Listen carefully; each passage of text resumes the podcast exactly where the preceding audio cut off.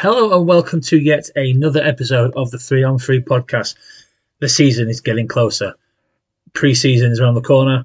And if you're Belfast fans, competitive hockey in the CHL is even closer. So we're all getting excited.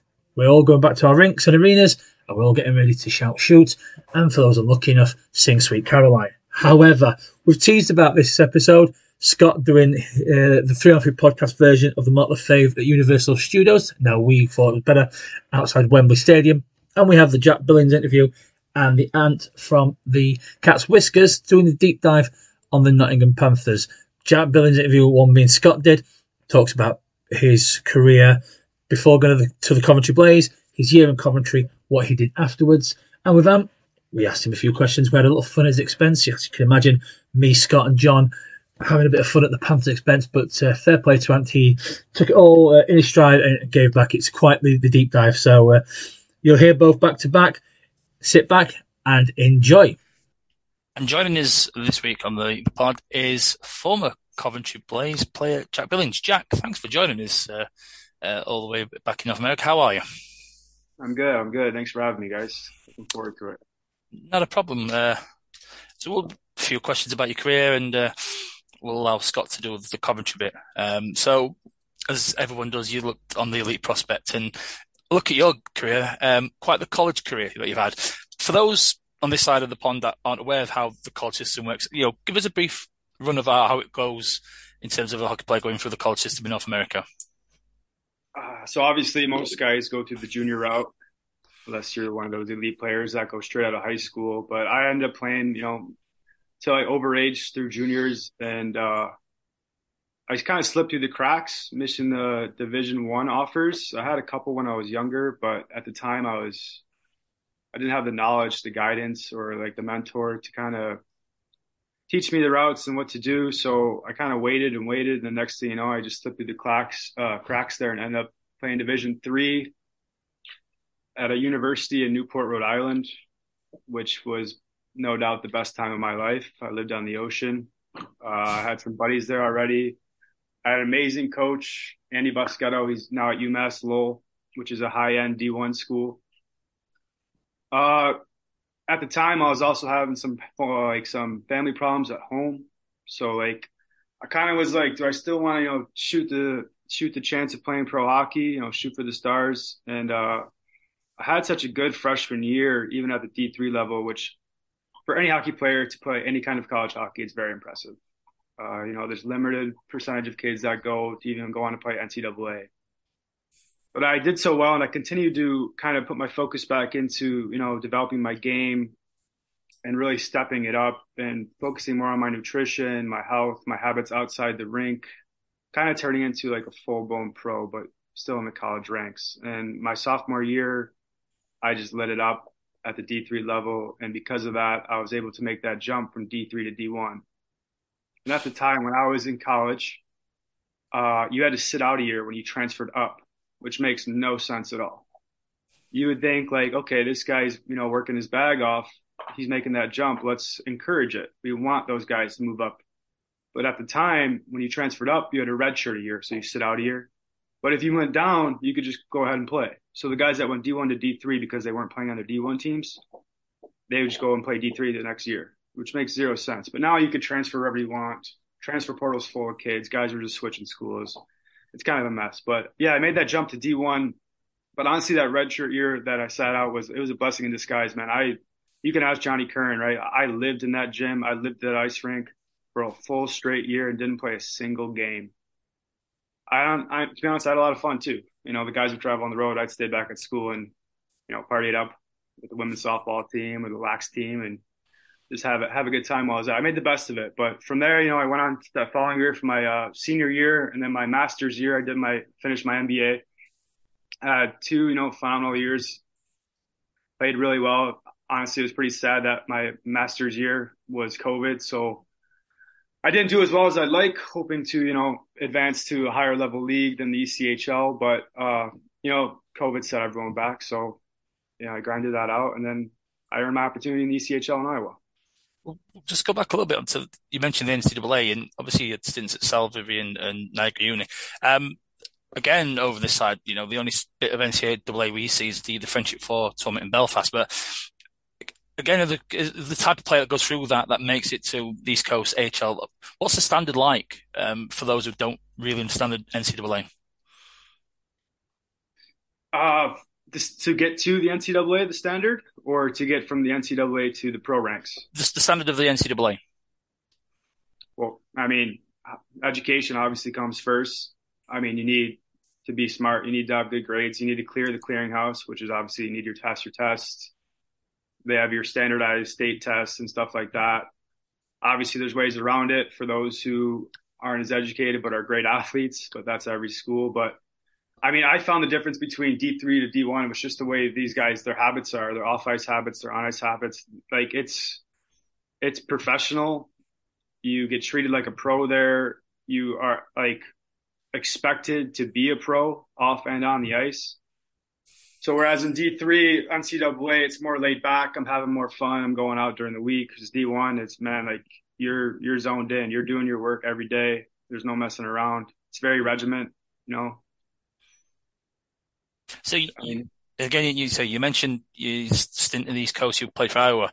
Um, a team that some fans in the UK may know from players who moved across from the East Coast to the Elite League. What was it like that 39 games for Iowa? And who were the opponents or teammates that you enjoyed playing with or against? So in Iowa, it was the first year they were a team. Uh, they just became Minnesota Wild's ECHL team. And uh, I chose Iowa because I had a niece and nephew that were very young that I didn't get the chance to see a lot because of COVID. And the location was perfect. You know, they were in Des Moines. I was in Iowa City. It was like an hour and a half drive. I'm also from Chicago, which is like a three hour drive from Iowa City. So I kind of picked it more on location and the opportunity of it being a new team. I knew I could jump in and, you know, crack that lineup and be a top six. I had, you know, I had a great experience there. It was a little tough being a new team. They weren't very organized, but that's any, you know, first year team, right? But uh, some of the guys I enjoyed playing with, I actually got the chance to play with uh, Ryan Kuffner. He played 10 games with Detroit Red Wings. He was an amazing player. He was a stud at Princeton, a Hobey, uh, Hobey Baker finalist. Great guy off the ice, very smart, unbelievable player, sees the ice better than I've ever seen anyone there was him, and then there was Chris Bennett. He's a UNB stud captain, couple national championships. He's now playing in the Dell. But last year he played in uh, the Swiss League. I forgot the name of it. It says the NLB. Is that the top one? NLA, yeah. NLA, yeah. I forgot he was playing uh, Lugano. He was playing Lugano. Man, this guy's a stud. He works, and he can put the puck in the back of the net. Was, he was fun. He was fun to watch. I would sit on the bench and just watch him play. It was awesome. Brilliant. But so, playing against, I guess playing against, I hated playing against uh, that entire league, man. It was it was very aggressive. Each game was like high intensity, rough. Like we had a lot of battles against Cincinnati, Wheeling. I mean, there's a lot of guys I could say I hate playing against. Obviously, the guys that hit me in the head, that's for sure. But so, year after you made a decision to go to Europe, uh, and Coventry was the destination. So, what made you go to Coventry? And when you landed, and the first person you see is Scott, were you secretly thinking, "Shall I check the terms and conditions and get out of this contract?" Because as the face of Coventry, that's so appalling to see.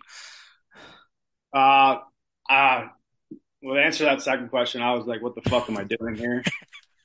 uh, should I turn back now? but no, no, Scott Scott was awesome, man. He made me feel at home right away. But to answer that first question, it was definitely John, Johnny Curran. Uh, you know what a, awesome guy. You know he's amazing, just so friendly, just always doing the right thing. Like I can't say enough about that kid. Great hockey player too. Loves loves loves taco night. So uh, he was a big influence on me, and to get the chance to live with him, and it always helps, you know, knowing somebody where you're going to kind of get you to adapt and adjust to the new environments. And honestly, I don't think if he if he was there, I would have struggled a lot more than you know I already did. But on top of that, Stewie Stewie's a he's a players coach. I mean, he's very demanding. He expects a lot from his players, but he also lets them, you know, be who they want to be as a player, a person. Uh, he he was great. Yeah, nothing but respect for Stewie. Let's talk about Coventry then. What's it like when you've just getting off a plane and the first few weeks of settling in to the elite league? Uh, so you've got a, you're living with someone. I know you know Johnny, but you're living in a different place. You've got to get used to the schedule, used to the city. How how different was it for you, or did you like enjoy enjoy the different process? Uh, you know, I struggled to kind of adjust to the environment. I guess I I felt like uh, the time change was big for me. I didn't realize how hard it was going to be to communicate back home with family and friends. Uh, the weather's fucking shit there. I really struggled with that. I felt like I was sick all the time and always freezing, freezing. But uh, uh, the league wise, you know, I felt very comfortable in that league to start. You know, before I took that hit, I felt like I was definitely an impact player on the ice every night. Uh, I don't enjoy the day of the, the day of travel. I think that needs to change. That's just like it's it's more for player safety than you know for anything. Obviously, it's more expensive, but player safety is huge, right? Like we got to take care of your players. But uh, the league itself, it's a great league, man. It was very competitive. It's very heavy, very uh, structured. Like teams are good. Every night's a battle. That's I, I found that to be the hardest part of the league, right? Because you're playing for that regular season title more than those playoffs. So 52, what is it, 54 games? Yeah. Like 54 games, man, you need those points. That's different than the coast. The coast, you just try and get in playoffs. You know, you have a Sunday open skate, you're playing against Wheeling and West Virginia. You're just out there hoping it's over with so you can get back on the bus and get home. But you know, not not in the elite league, man. Every every game matters, all those points. What would you change? Would you do Friday, Sunday? Is that what you to play games? or how? Because we need the weekend crowd. I don't think we could go to midweek games. It yeah, wouldn't be yeah, successful. I, I Would Friday, know. Sunday work? Do you think? Well, that just sucks because you lose your whole weekend, right? That's true. That's true. But, yeah. Uh, yeah, Friday, Sunday would definitely be safer. Like, say, uh, man, like even if it was like travel Friday, play Saturday, yeah, back home, at least with like those closer teams. But obviously some teams you can drive day of, but yeah, Friday, Sunday would work. I mean, you got to find a way to get the fans in no matter what, but you also have to keep the players safe. So, yeah. And talking of keeping players safe, November night against Guildford, you took a hit for Brett Ferguson. It's it's a shit hit. I've spoke about it for the, the whole of the last year. The guy gets a one game ban. How are you feeling after that? You know, after the hit, I, I kind of was uh, I was because I just like the year prior, right? I took a bad hit to the head, and I was up for six months with uh, vision problems. And you know the hit was dirty, right? But it's the game of hockey. You know, I got nothing against the guy. Uh, it was just an unnecessary hit at the end of a period, and I think it was a Challenge Cup game. It yeah. was, yeah. So like that's like the hardest part to like kind of uh, really put into perspective, right? But uh, man, like I, I could have been having continuous concussion problems up until then. You know, I might have not have been all there, but obviously that doesn't help it. And the hardest part with you know those concussions is you know the mental side of the game, the mental part of like I stuck in Coventry, can't do anything for two months. It's fucking cold. It's raining. That's the hardest part. Like obviously the boys are great, man. They're always there for you love spending time with those guys, especially in Coventry. We had a great team, very close.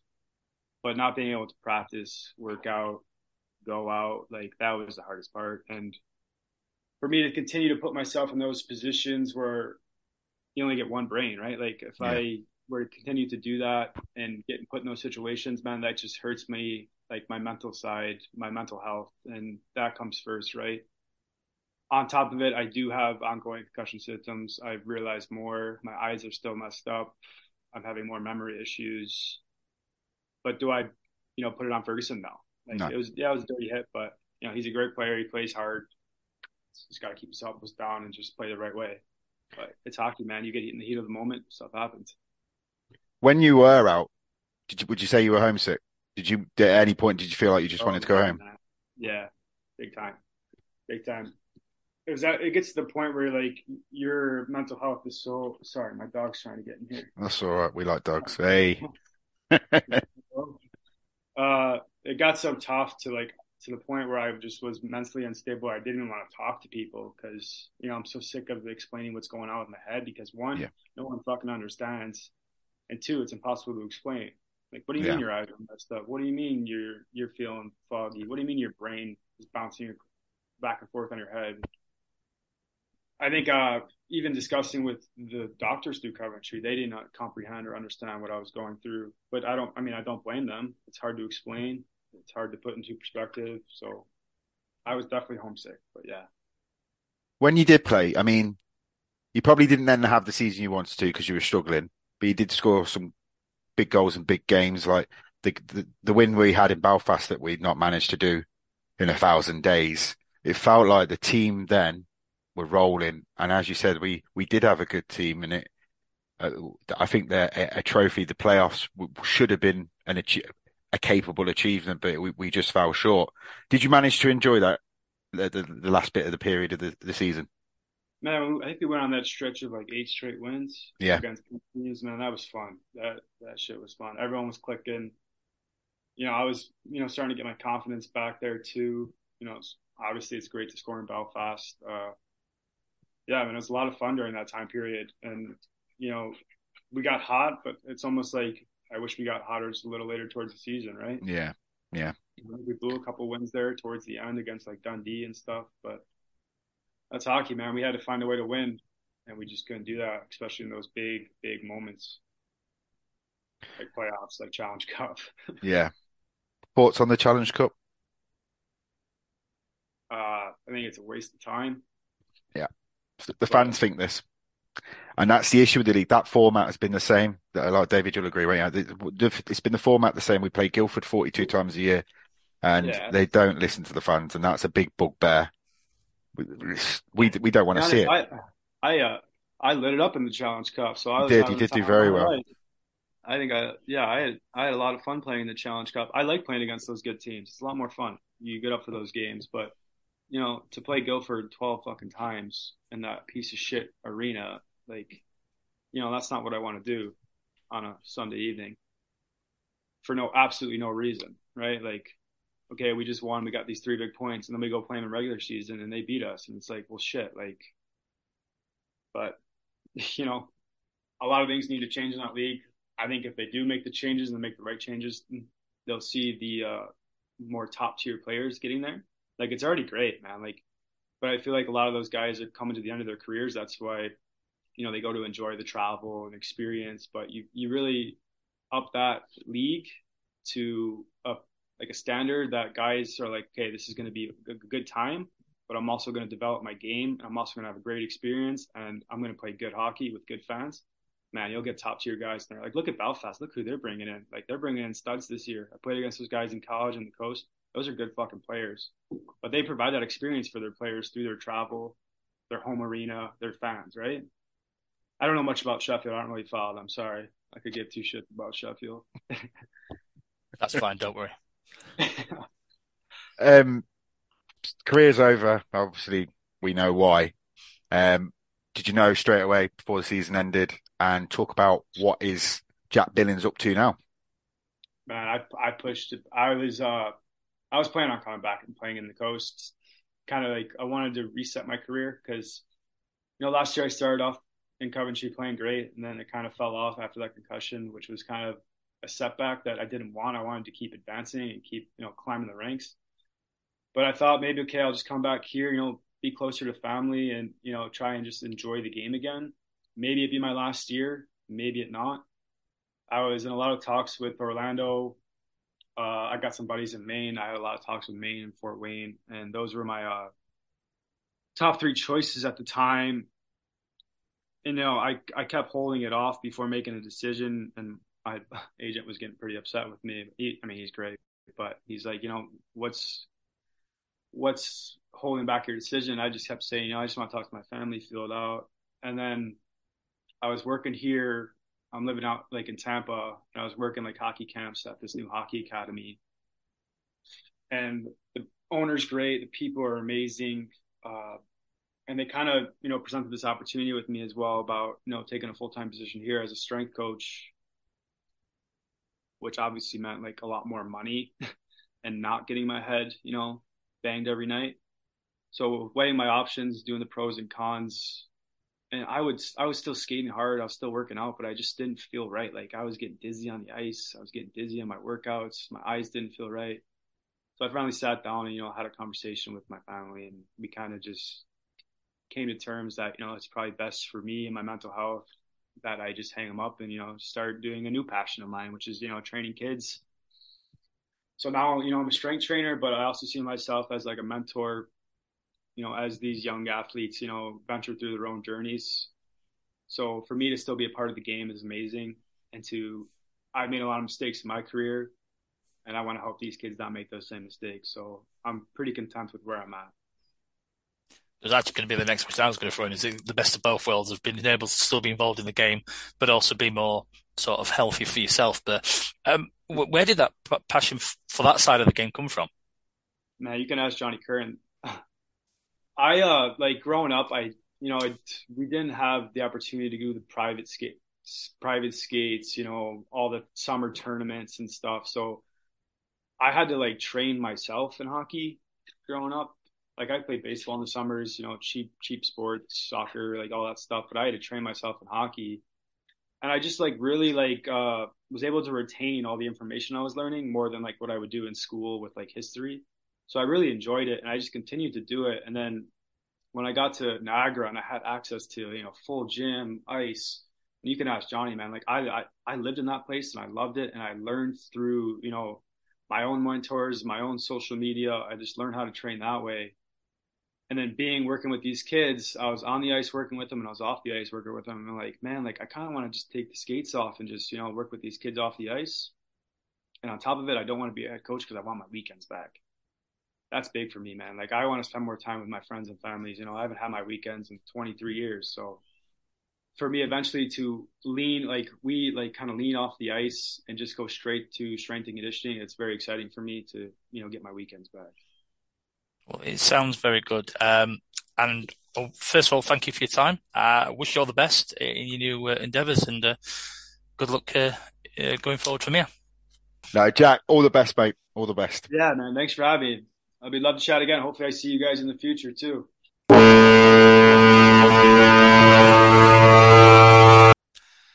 So our next deep dive is uh, one of the uh, arena teams, and I'm going to enjoy this one because last year they were crap. And the year before. And the year before. and the year before that. And the year before that. It's something that myself, Scott, and John take great delight in um, in seeing and witnessing. But we're going to give him some deep dive. We're going to not give him love, but we'll give him a, a chance to see uh, how they are going. But we've got um, from the Cat's Whiskers, uh, Ant. Ant, thank you for giving up your time this evening. Uh, how are you? Are you having not, a good summer? Not a problem, chaps. Yeah, it's it's been quiet actually. Um, not not just trying to save a bit of money ahead of the usual um, madness of away trip booking and, and what have you for the for the coming season. It's always always a good laugh, something to look forward to. I mean, it's a bit harsh to say you, you want me to laugh talking about your roster, but uh, we'll try and be nice and we'll we'll we'll, have, we'll try and have some fun. But we'll just ask a few questions to build up to uh, and go on last year because, um, like I said, as poor seasons go, yeah, that that was a poor one, wasn't it? Oh, it was a mess. Um, it was a mess. Um, obviously, the coach that we had at the start of the season said all the right things, exactly the sort of things that I wanted to hear from a coach. He wanted to play fast, hard hitting hockey. You know, perfect. Uh, you know, it's exactly the sort of thing that I want to see, and we got none of that. Um, I can't remember his name now, but we did sign a player at the beginning who then got a KHL contract. And I've, I've said this a, couple of times on um, Cats Whiskers that I think losing him actually hit us quite. Hard. I think he'd built the team around him um, to be the sort of superstar, and then we replaced him with two very sort of average run of the mill players. So yeah, it probably didn't work out, but then there was all sorts of stories coming out about um, his management style and what have you. Um, I listened to your interview with um, um Ferrara um, and some of the things he was saying. Um, so yeah, it was hard, and and then we brought in uh, the Messiah. Had to come in and try and do something to pick up the mess that was our season. It's funny you mention um, Mr. Neilson, um, his, as his proper title. Um, but say it was an experiment with Graham. Um, an outside looking in, it looked like he destroyed a fair few people's confidence. I think the only good thing we all saw was his one-liners in interviews. But I mean, say we'll look at the Ferrara. He'd been off. you've got nothing nice to say. I mean, there is that methodology, but you know, you gone, you had Ferrara scoring goals for fun for Coventry. Will look like the good signing that you guys needed, and just kind of stalled, stalled on the fourth line. It just felt like he kind of didn't understand what he had, if that makes sense. Yeah, and it, that was really disappointing as well. You know, when when we signed him, there was a, lot was made about it in the press release, the interview that Graham gave. You know, he was this this sort of star British player that we were getting, a goal scorer. Um, we obviously signed a couple of his former teammates um, as well, um, line mates and, and, what have you, that had worked really well together in Coventry in, in seasons gone past. And and he just didn't play them together.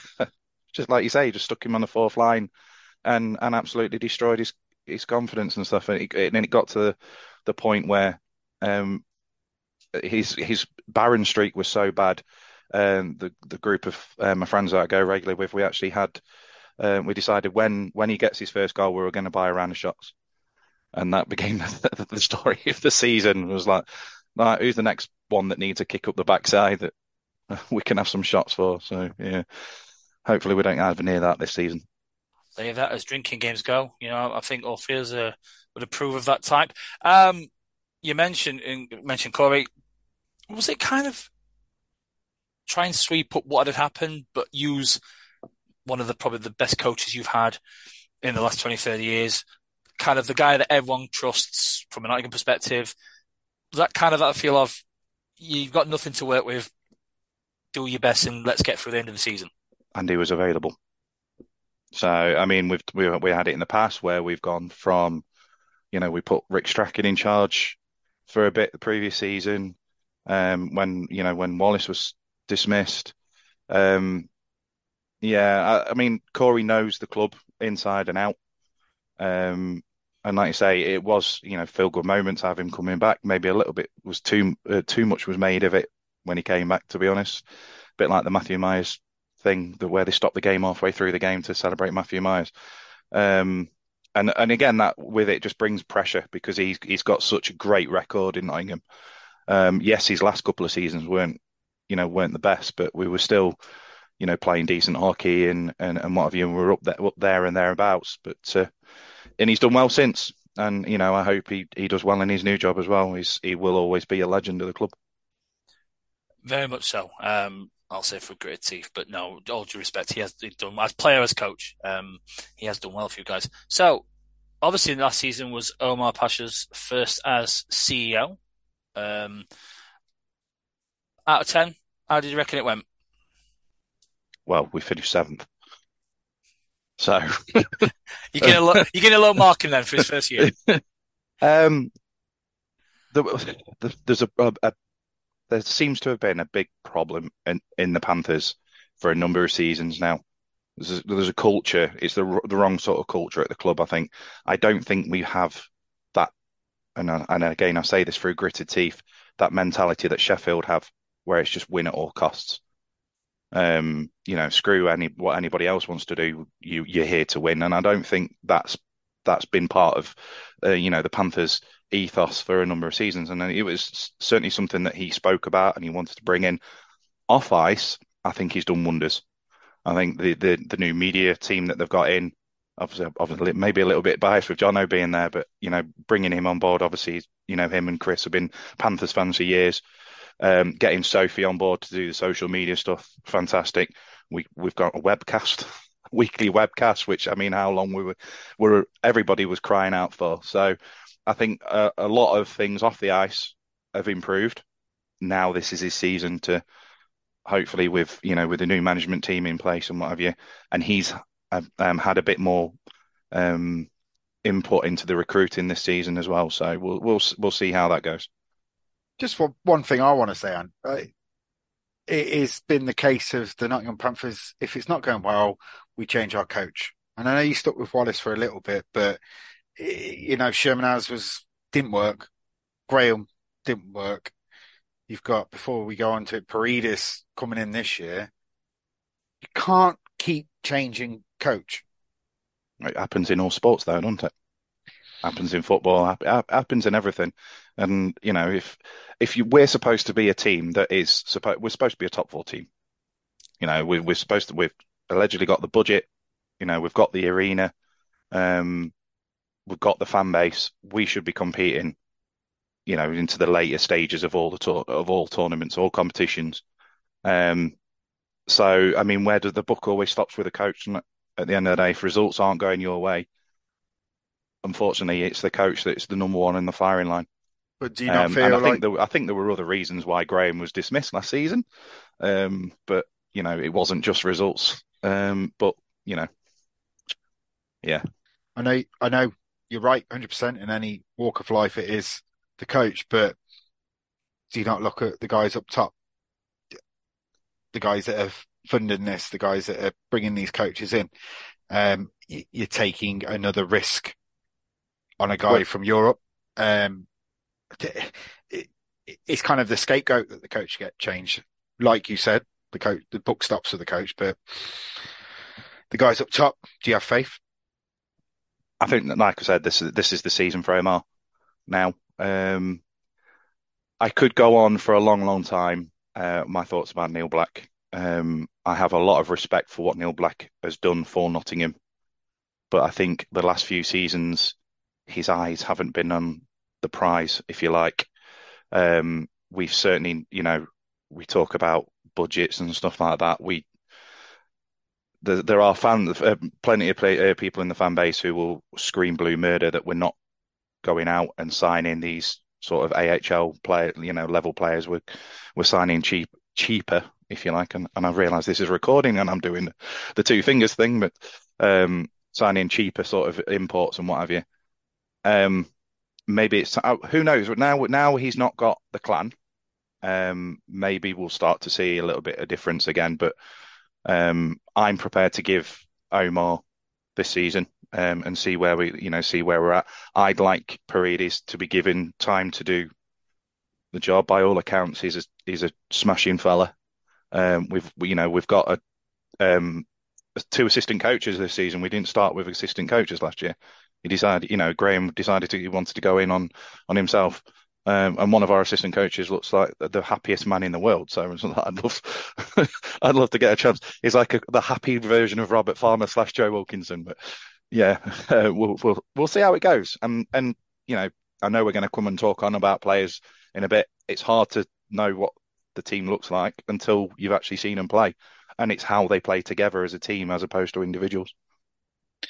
And this must be like a feeling you must feel every single season. You must think, right, next year's got to be our year. That's, that's our that's our that's our mantra. It's always next. You're year. like the Liverpool of the 90s, I Oh, think, you know, and, and 2000s. You know, don't, don't mention that team. living on past glories of 1956. Um, I think, to be honest with you, everyone in the league was was amazed how last season went. In terms of like last summer, it was pretty much a factory reset with Nottingham. Let's be honest, they changed the coach, brought a new CEO in, brought all new off ice team. Everything looked good. The, the team you signed on paper looked great. The fans were buzzing probably for the first time in a generation.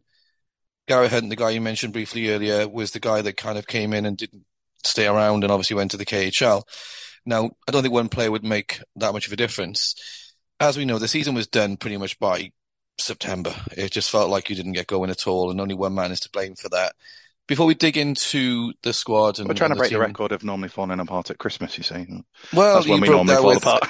yeah, I think I struggled to beat that record this season. If Yeah. gone by mid-September and the, and the season starts late this season, so you might uh, avoid it by default. But before we dig into the team a bit more, what would be your expectations for the team this season coming forward? Now, a seventh place finish, everything is still the same except for a new coach. You've got your Brits abroad back, obviously, as well, which is a huge, huge thing. What is a good season for you without putting much pressure on the, you know, the, the team? What would you be happy doing? Would you be like top three be good enough for you, or do you think you should be challenging for a league title, or is that too unrealistic? Um, I don't think we're there to be challenging for a league title. I, I can't see it. I can't see past Belfast.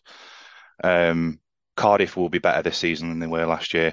Sheffield again, we've already mentioned their, you know, um, winning mentality. It's going to be very, very hard to finish above those three.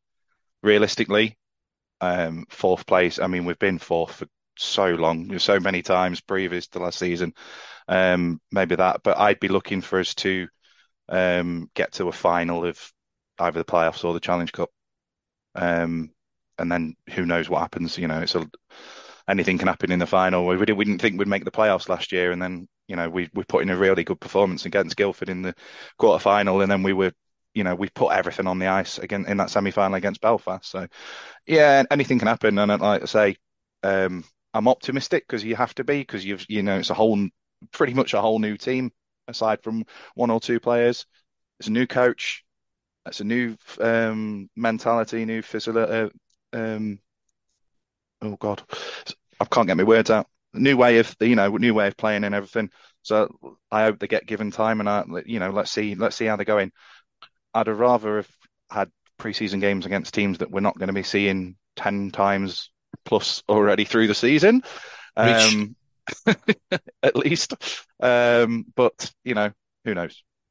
I'd love to talk about that for about an hour on its own, but let's not just know, divert. And charging full price for it as well, by the yeah, way. Yeah, I'll have a little rant about that, and I've had a rant on recent pods regarding it.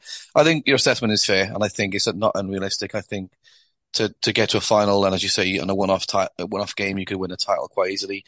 But to me, that's what is is is a bit of a bizarre situation that you've got, as you say, you've got the facility, you've got a great facility, one of the best in the country, right in the middle of town. So it's great for attracting fans to go out socially and stuff as well. A great budget and a great city. Why do you think Nottingham Panthers, whichever coach is in charge, whichever squad is on the ice, why do you just flatter to deceive and shit the bed season after season after season? Because on paper and, and over the years, you've had great Brits, probably the best in the in, in, in the country in terms of a group, and every time Nottingham fail, and I just don't understand how with all the tools the club has, if you look all those, you know, if you're a player looking to come to the country for the first time, Nottingham should be one of the standout places to play in terms of its location, facility, the budget.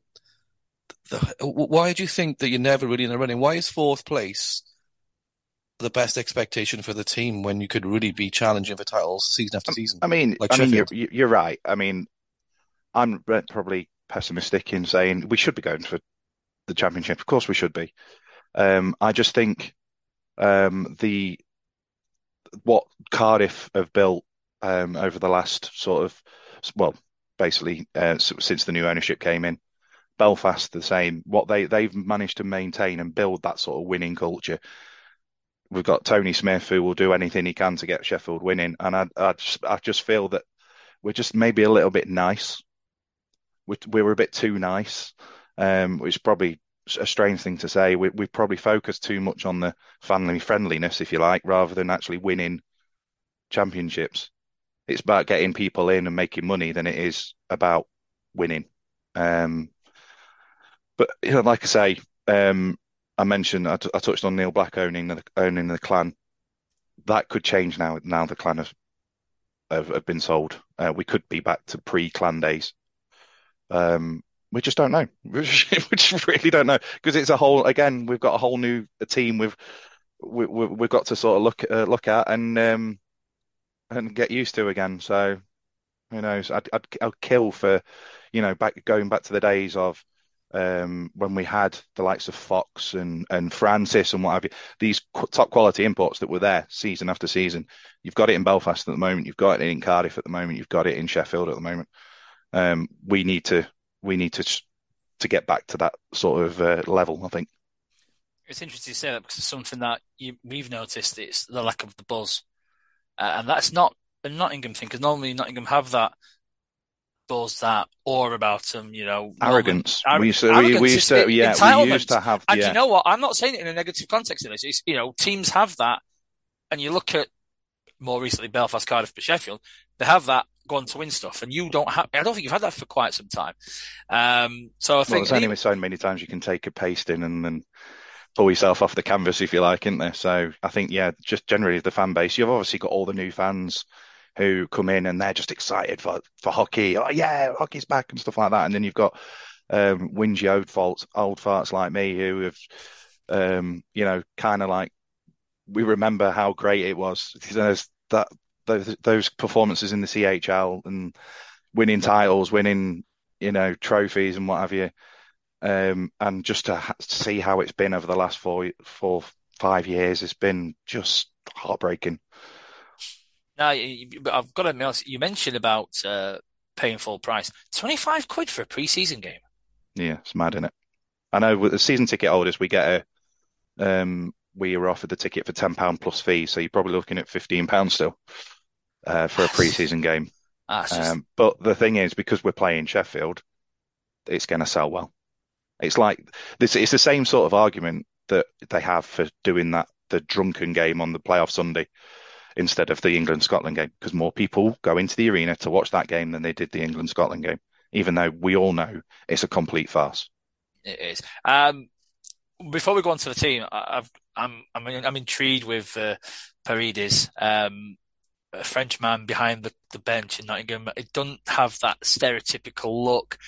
Uh, did you, you you mentioned you want he hope he gives more time, but and he's he's done okay in, in the Ligue Magnus, but I just have a feeling it's going to be good for quotes and very little else. It's it's very much a gamble. I mean, and obviously a lot of the league is new new coach come in struggle, but this does look the gamble. Um, is it worth taking? We have to try something, right? Um, I mean, who's who's to say that the? Um, I mean, you touched on there um, earlier about like players wanting to come in and play for Nottingham. Who's to say that there's other are coaches out there that have seen our record over the last few years of chopping and changing mid-season re- repeatedly? Who's to say there are top level coaches out there going, I'm, I'm not going anywhere near that place. I'm not. I'm not. You know, there's obviously something wrong. Um, what I find interesting is there's a fair few of the players that he signed who are also sort of French French Canadians. So it w- makes me wonder what sort of language they're going to be speaking on the bench at times. But uh, I don't know. Hopefully that'll allow him to settle in. And like I say, you've got Rick Strachan there anyway, who's who's been part of the club now, so for for so long. So um, yeah. you, you, talk about languages and someone that sounds more Hull than North American. Yeah, you're, well, talk, yeah, yeah. you're mixing up the language barrier. Um, so we'll go on to the goalies. Um, another one that's probably got a few languages in his belt and one that you will know of from his time in Sheffield, uh, Rok Stojanovic. We mentioned the coach being a gamble, being new to it, but having a goalie that knows the league, knows the, you know, the run of the mill and everything, does that give you that kind of, and we're saying it for different signings across the board, but that, that little jump that maybe you guys could do with? We've struggled um, in net minding um, since Weekman. Effectively, we've had we've had some really good goalies come in for short short periods. Um, I thought Rock was decent in Sheffield. Um, by all accounts, you guys were really disappointed to see him not return anyway. Um, didn't he come in originally to share the load with um, old Chunker? Yeah, it, it, it, was it was announced like a day before our first game. It's like, well, what on earth are you signing this guy for? Because of the other guy I, wasn't and fit. To, well, we'll we'll we'll not go into that one because that could be a, an hour long episode. But he then, you know, no offense, he did. He he won games that he shouldn't have. Um, yeah. And yeah, it, it went. You know, it wasn't a case of everyone wanted to keep him, but you know, he's certainly a goalie that did earn his uh, his plaudits in Sheffield. And I Yeah, think, I mean, like you're saying, so having someone that knows, I think, is going to give you guys a little bit of a jump, and also maybe a, a signing that goes, I want to stick two fingers up to my old employer. Well, I mean, we're seeing that happen time and time again, aren't we? With, with various players. Um, it, funny enough, when um, when you um, Scotty had messaged us t- to come on and asked him sort of like what sort of things you were looking to, and I wanted to pick out a couple of players, and he was one of them that I was going to pick out because I think he's he's got to be massive. He's got he's going to have to stand on his head if we're going to do anything this this, this season. Um, I'd love again, I'd love it because you know, it, it, like you say, it gives two fingers up the M1. Um, but you know, who know again? Again, who knows? He's had a year away. Is he got slower? Who know? You know, I'm not sure.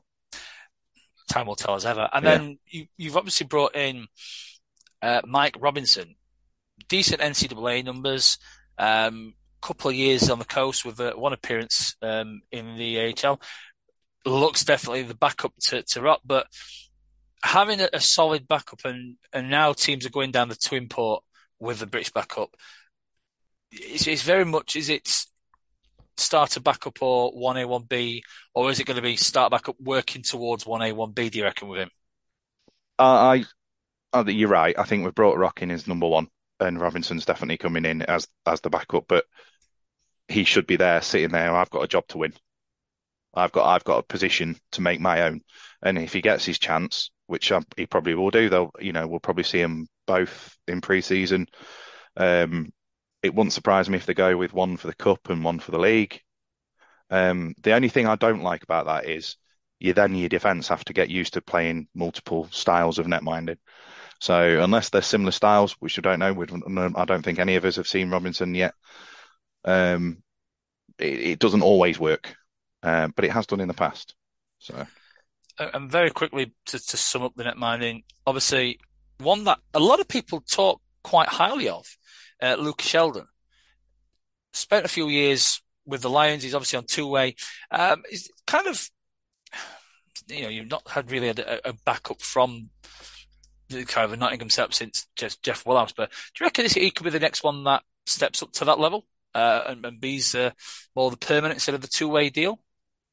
Is a case of local boy done good, isn't it? I, I'd, I'd love to say yes. I'd love to say, oh, we've got the next, you know, Woolhouse, we've got the next um, Bowns or what have you. But that's very, very hard. That you know, Bowns is a top level top top level goalie. Um, if he's given the right training, if he's given the right opportunities, then there's no reason that Luca can't go on and do good things. I'm not so sure being sat on how being sat on the Panthers bench is going to progress his thing. Obviously, coming in with a week daily and having the training, fantastic. But I'd like to see him getting game. And this is the problem we've got with the current setup in UK hockey, where it's such a jump between the league and the national league. Um, I, I, would like to see Sheldon get some proper game time at a, at a decent level um, to to properly develop. Um, but it'd be nice to see him do well. And like I say, he didn't let us down in the you know the couple of appearances they did. I believe they did a change on the fly in the, the drunken game last season. I was I was quite happily sat in bunkers, ignoring it and not not not, not thinking about things. In fact, I was probably looking after Scott, who was incredibly hung hungover on the Sunday. Ooh, Scott, Scott doesn't drink very often. That's an accusation in half, isn't it? Well, I'm saying nothing. It's not what you know; it's what you can prove. hey, you've got to do playoffs right, right? thing is, Scott always get pissed at playoffs. His team's never there. Do you know what I mean? There's no pressure. He can go to the weekend when he's like no games involving his team, so he can have as much fun as he wants to. Really, uh, yeah, the Cardiff, Cardiff fans piping up now. Look, oh, they look like the recent success. Going on to the defence now. Um, obviously, it's a bit of a, a, a regroup. Obviously, Tetlow's back, which yeah, it's a new signing, but you're probably getting back a, a better Tetlo than you lost, you know, a season or two ago. Um, surprised Caruso's back. If you're going to rip that defence apart and start again, surprised he's the guy that they've uh, stuck with. Um, thoughts on, on the defence you signed so far? I'm looking at the, the squad you signed. Obviously, again, we can only go on what Elite Prospects tells us. This guy, Neil, looks like a decent pickup. Um, he's obviously played in Europe. He looks like he could be sort of captain material, alternate captain material. What what what are you not seeing Caruso that maybe Nottingham have seen to bring him back this season? Because if I'm going to restart the whole defence, he wouldn't have been the player I brought back. I might be unfair. I think he was on a two two year contract for the university anyway, so I, th- I think he was always going to be coming back. But I mean, you look at his resume though. Doesn't you know? There's no no reason why Caruso can't prove to be a stud for us if he's paired with somebody with because we we know Caruso is not the, the quickest guy in the road uh, in the rink. Um, so I'd like to see him paired with somebody with a better pace, which we seem to have at the back this season. I think I'm a little bit worried about our defence, if I'm honest, because four out of the uh, out of them they, look like frustrated forwards to me. They're all about you know getting up the ice and whatever. Who's going to actually defend? That's what I was saying earlier. Rock, Rock's going to have to have a really good season, um, you know, to, for us to do well because I think most of we could be getting caught out quite a lot at the back um, if they don't adjust and adjust quickly. I agree, and I think you made a good point earlier about um, no. I, I think the last time we had a good goalie, Wickman was decent. I will admit that he was a very decent goalie. I think Kowalski was the last goalie I can think of in this last generation or so where he could steal you games. You've not had a goalie that could steal you games for the last couple of years. He's the goat, he's the goat as far as I'm concerned. Yeah, I mean yeah. that guy. he was infuriating to watch because when you're playing against a guy like that and he would just steal games, it'd be very frustrating. Going back to Tetlow for a second, um, bit of a weird one with Tetlow. I've always rated the guy. I think he improved massively in a very short space of time. When he first came along, tall, gangly, six stone guy. He, he looked like he was like literally too big for for his size. But then he, he's filled out a lot more. He's a strong guy. He skates way better than people give him credit for. How big do you think getting a guy like that back is, especially being a Brit now? Obviously, he didn't have many experienced Brits in the team last year. Him coming back, having played in places like Finland, is bound to have improved his game. Thoughts on having Tetlow back? Um, I'm buzzing. Um, like like you say, I've always liked uh, Tetlow from the you know his his first sort of couple of fleeting appearances when he signed for us, and he he has improved season on season. You're right. Um, he's now what an established GB international as well. So he's he's playing against you know top level competition uh, for GB. Going abroad and playing you know in a decent league like he has done will only make him a better player and getting him and Betteridge, you know we're probably talking about in a bit, I think that's going to be huge for us. And and obviously these are guys that know the club as well. Um, unfortunately, we lost the, the, you know a couple of Brits um, down south to Coventry that I think we're all very very upset about losing. But um, there are only a certain number of roster spots, and I think once we'd announced that we're bringing Betteridge and Tetlow back, that was always going to happen. But yeah, I'm looking forward to seeing uh, Tetlow back in a Panthers jersey. Um, I just don't want him to be fighting. There's there's no need for him to be fighting. We we should be signing a one of our last couple of uh, forward slots needs to be somebody who can handle themselves. I think, but I, I think Tetlow, his offensive game's going to improve as well by playing by playing in Finland, and that that's going to be key. If that guy can get his shot off and get you know, he's, he's going to score some screamers this season. I think.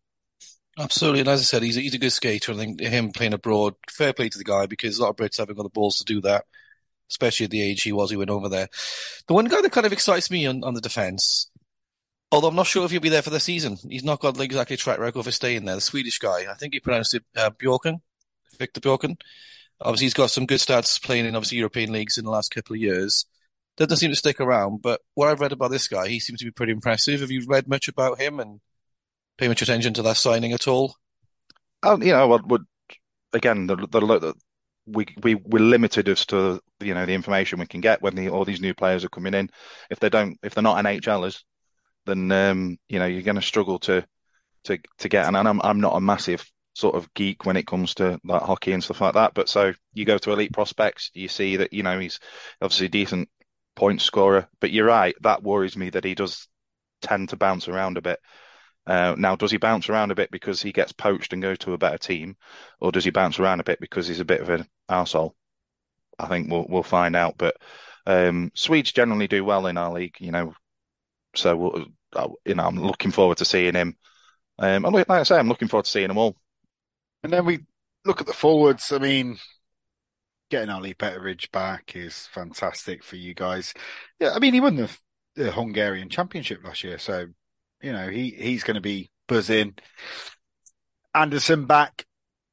He's your only import forward back, so that's it's all change for Nottingham. Mean, you, you look at the the forwards that Nottingham bring, brought in. It's it's a mixed bag, a very very mixed bag. And it, is Paredes playing Moneyball? Has he got some idea that he knows how they're going to get put together? The one that stood out for me is uh, Matthew Lemay three years in the Dow, two solid numbers. Um, and then the rest, there's been a few Euro tours, guy out of college. With Nottingham, you always expect that flair player. And it didn't work last year, did it? And it hasn't worked for the last 50 years. You've only won one title. So is this the new look Nottingham Panthers and the way it goes and to get a successful team? The team to me looks far more balanced this season than it did last. I think we we tended we we seem to have square pegs for round holes last season, whereas this you can you can see the identity you can see an identity building here. They're all very similar players. Hmm. that will play us, you know, a, the the similar sort of brand of hockey. Um, you you, you mentioned Lemay there, one of the Frenchies that you know that I, I touched on at the beginning. Um, we've got our own Wah now. You have Roy Hugo, big Hugo, Hugo Roy. solid coast player though. Solid. If you look at his numbers in the coast, Yeah. solid. and I think we we are we have gone for a, you know in the past we always used to sign sort of those high those big name players if you like um we'll go back to the team Hollywood days oh what fun that was um I enjoyed it. but you know it, but in the end that it didn't work. And you know there was there was times where that dressing room fell apart as well because of all the egos and stuff. Um so we're definitely going for a younger faster team this year. I just worry about our phys- physicality. I just think we're very small. And and if somebody wants to come in and push us around it's going to happen. And a lot's going to be uh, you know that's we've we've got nobody that can do the dirty work at the moment I think um but I am looking forward to seeing Logan really looking forward to seeing Logan and see how he how how he how he comes in. He's probably the he's probably the one, and it's a lot of pressure for the lad, obviously with that name coming into Nottingham.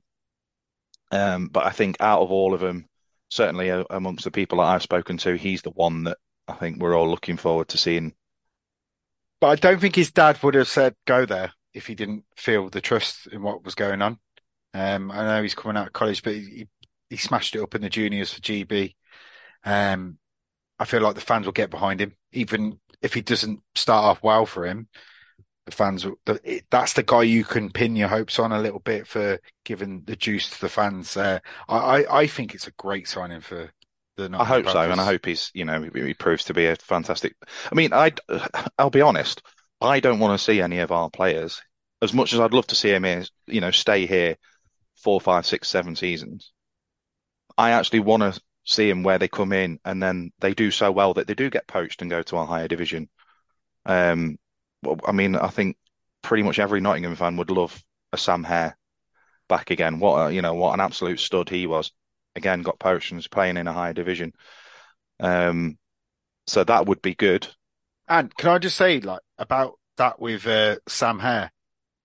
He then became a little bit of enigma between, I feel, for the last two months, which has always been Nottingham's fault. They have a go-to guy. He is Mr. Nottingham. Give me the puck. Do this. Do that.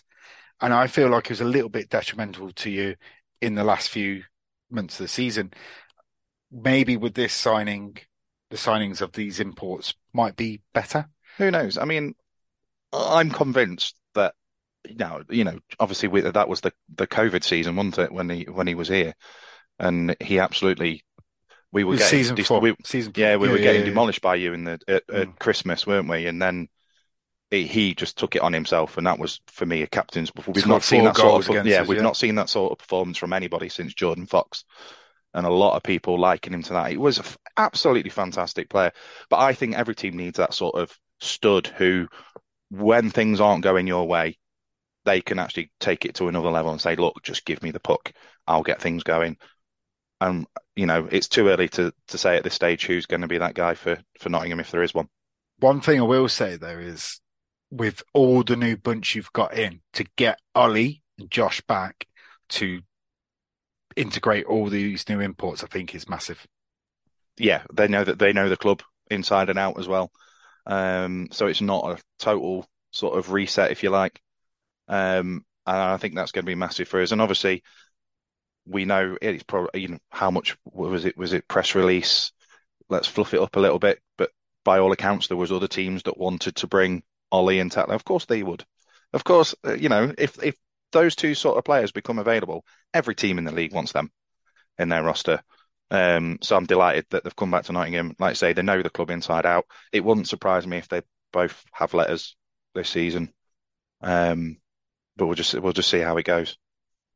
I'll say, following what Scott said, it's kind of it's it's good to have Betteridge and Tetlow back, but it's also that DNA of of what the club's about.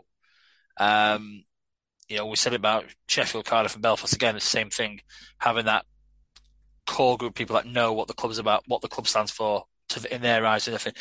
And Betteridge and Tetlow, um, certainly will do. And I, yeah, I agree.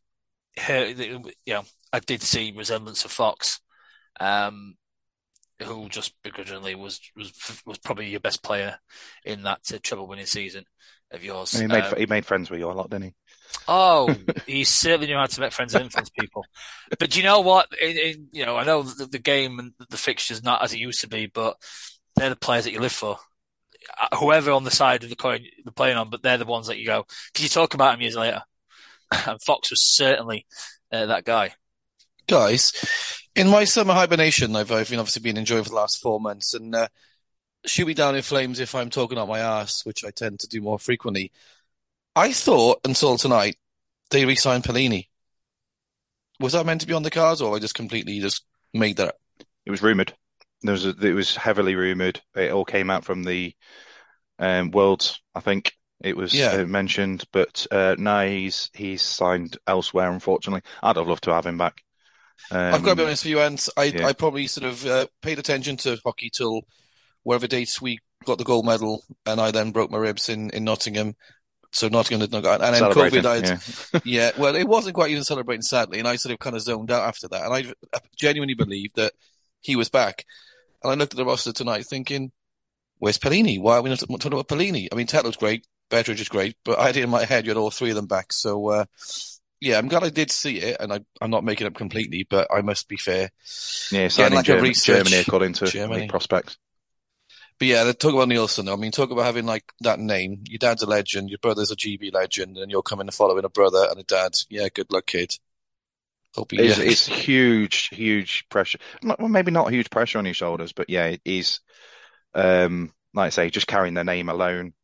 But he he's a player that has been part of the Nottingham setup since you know his early days. He's played in the Nottingham junior system, so he'll know everything about you know the inside in, ins and outs of the clubs as well. So yeah, it's it's, it's just really. I think he's the one that we're really excited to to see, and uh, let's hope it, it proves. But not touching on Perlini, I think he's the best British goal scorer we've had in our team since we lost Clarkey, yeah. uh, since David Clark retired. Um, and yeah, we just never, we you know, Perlini left and we've never got a chance to replace him. We were hoping Ferrara was going to do that for us last season.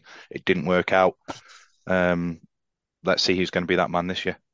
Yeah, Neilson excites me because he's a big boy as well. He was six three, something something crazy. He might even be six five. He's massive, you know. And I think I, that yeah, but I just hope it doesn't happen to him like it happened to his dad when he was younger, because he like his dad was a big lad as well, so they expected him to go around like fighting people, crashing around and, and stuff. and you don't want Neilson fighting. As, as No. although as funny it was when you know his battles that he used to have with Brad Voth. Um, you know, it was always right, raised a smile. Just let's just go and cuddle each other behind the net for a bit. No. Yeah, I, I remember many games down in the BBT, his face like, oh, not again, Brad. Give me a night off, to be fair. But to be fair to Corey, he was uh, he he hung in as much as he could as well.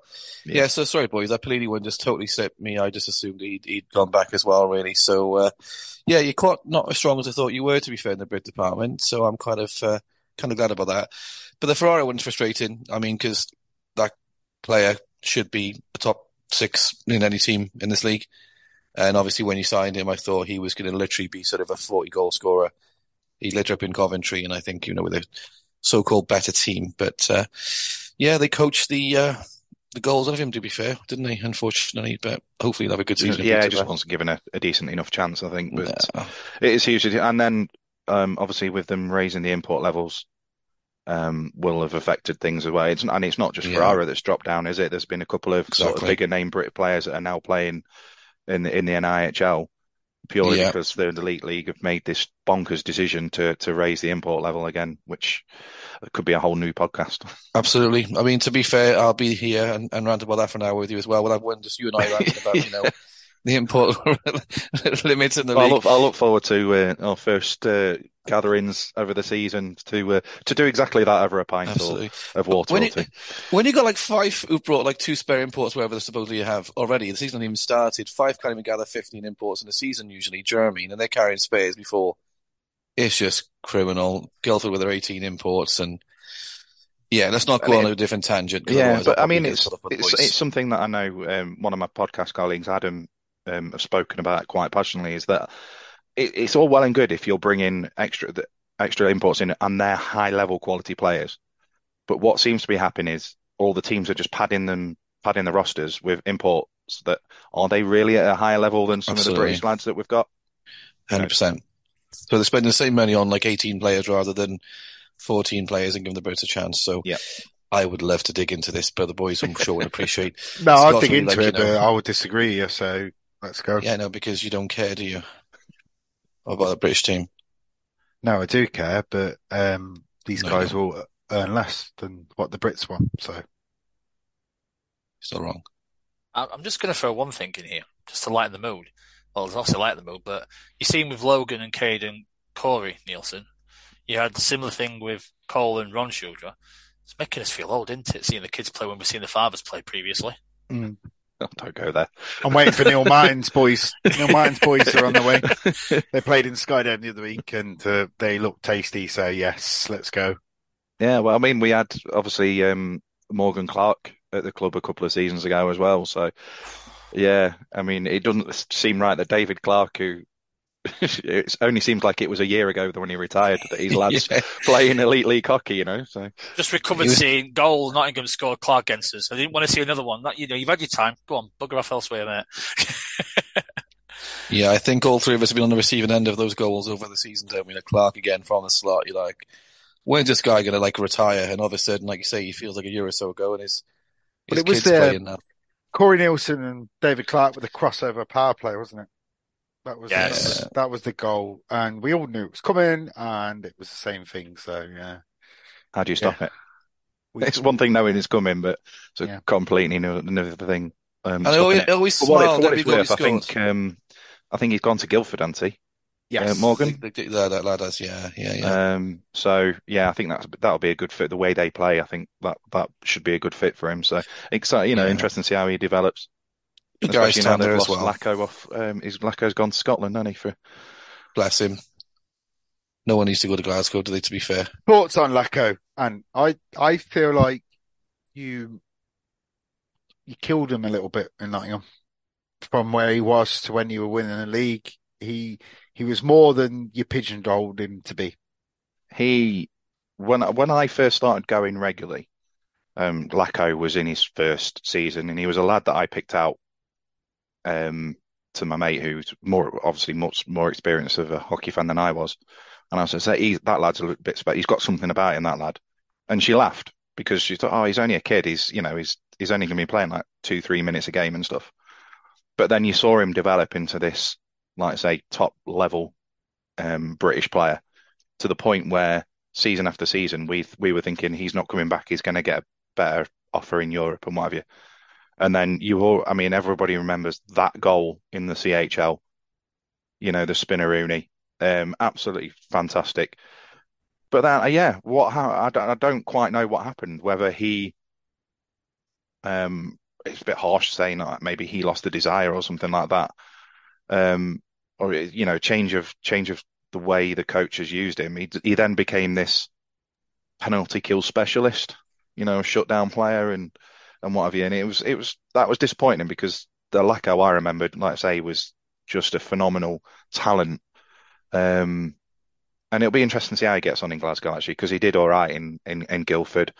Um, and I certainly bar him no ill will at all. I think he's you know he's a cracking lad. He gets a bit of a a rough a rough um, go of things by some of our fans, but I'm certainly not one of them. Um, and I'll back him to to do well um, going forward. I'm going to say I, I remember I'm going to mention about the, the goal in the CHL because that kind of um like uh, was it Frankfurt or someone like that? But just kind of his, his career just Hamburg. went Hamburg. Sorry, Yeah. his career just went from there. Um, yeah, we got the coach kind sacked because we beat him. but I, So it's not just us that sack, uh, sack coaches halfway through the season.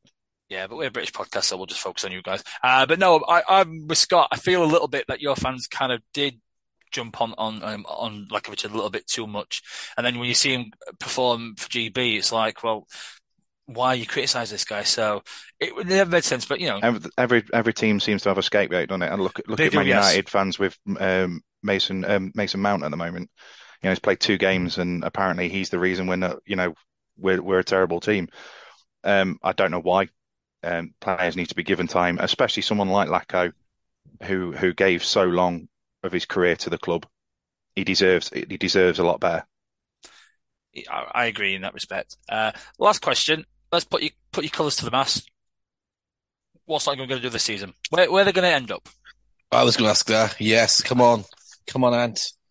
Are you going to be a cup team, or are you going to make a run I think for we're the going to be a cup team. We're going to be a cup team. Um, I'd like to see us challenge for top three. Um, it's difficult to know because uh, um, I've not really been paying much attention to who the other teams are re-signing, other than the fact that Belfast are losing all their players, which is fantastic. You know, I like this guy. See, pays no attention to the teams like I don't. Um, Belfast losing players. This is like me. He's like Yeah. another version of me. Um, so yeah, I think uh, uh, let's say challenge for top three and win either the cup or the playoffs or both. Above or below Sheffield? Probably below because I think it's Belfast, Sheffield, one and two, That's reasonable.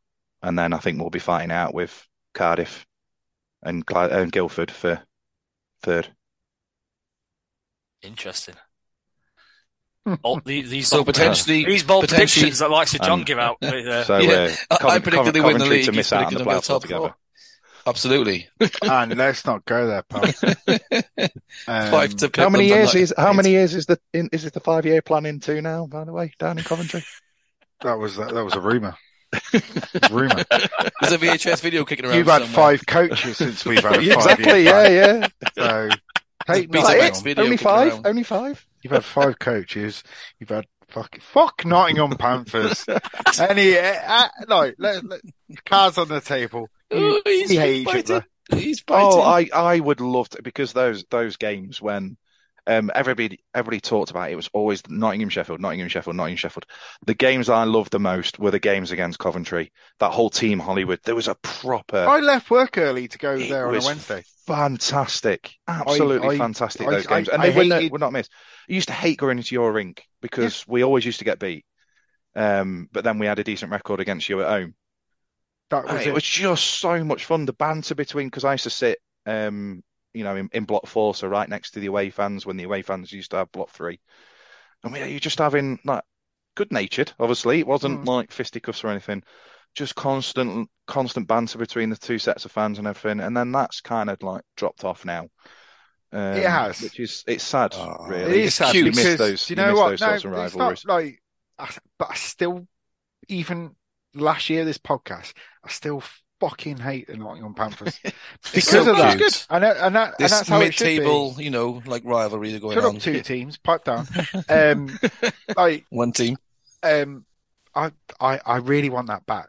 If we can get a good season going with each of that, it can be brought back. And I think that Let's that go. that's the key in it is su- su- success and um, Coventry have a long history of you know winning titles and what have you.